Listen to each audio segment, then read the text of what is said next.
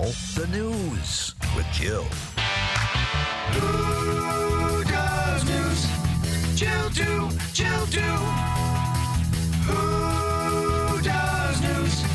Jill do, Jill do. What's going on in news, Jill? Do you guys hear there is an out of control rocket headed for the moon this morning? No. There is. NASA first thought that the rocket belonged to SpaceX, but now believes it's from a Chinese test mission launched in 2014. That means it's been floating in orbit for almost eight years, but China claims it's already burned up. Either way, the moon will take a direct hit at some point today, uh, but scientists say the impact will be minor. Here is asteroid tracker. Bill Gray, who first spotted the rocket, explaining why it'll be a while before we see any of the results. far side of the moon, no spacecraft over it taking images at the time. Um, we will have to wait somewhere between days and possibly as much of a month before spacecraft go over it, get images, So, uh, also, a Hawaii farmer might set a new world record. Big Island farmer Clarence Madero says he has grown a 50 pound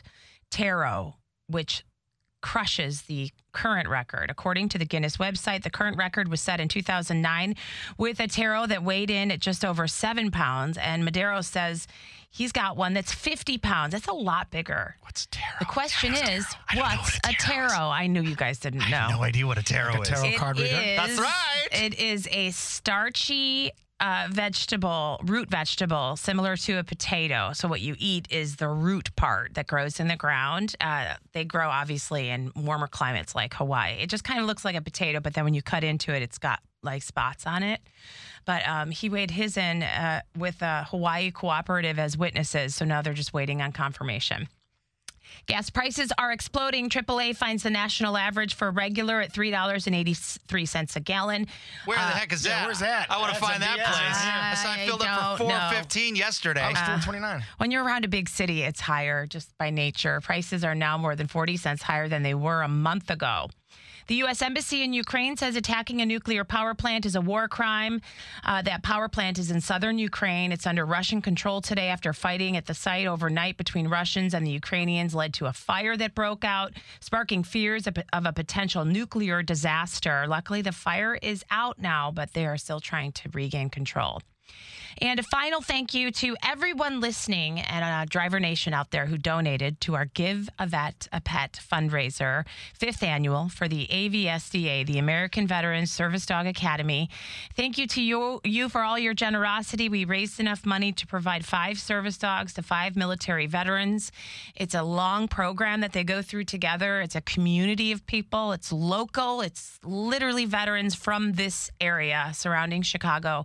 And we appreciate all of your help. There is still time if you'd like to make that six, go to WDRV.com. And that's news. All right, thank you very much, Jill. We uh we still have uh, some of the people that were with the AVSDA still in the studio. Eric Carlson still here, and I, I know more more donations were coming in just in the last half hour. We just Joe might have the name, but we just had a thousand dollar donation come in eh, between the last break. Oh, that's Hey, got the fantastic. six, Yeah. baby. I can feel So it. We're we're getting there. We're getting Mary Molo. Thank you, coming Mary. In. Mary. Yeah, God and- bless you, baby. And, and thank you again, Mike Mike Randall from the Milstein Foundation because he upped it even more. He said in the next half hour, so you got a couple more minutes.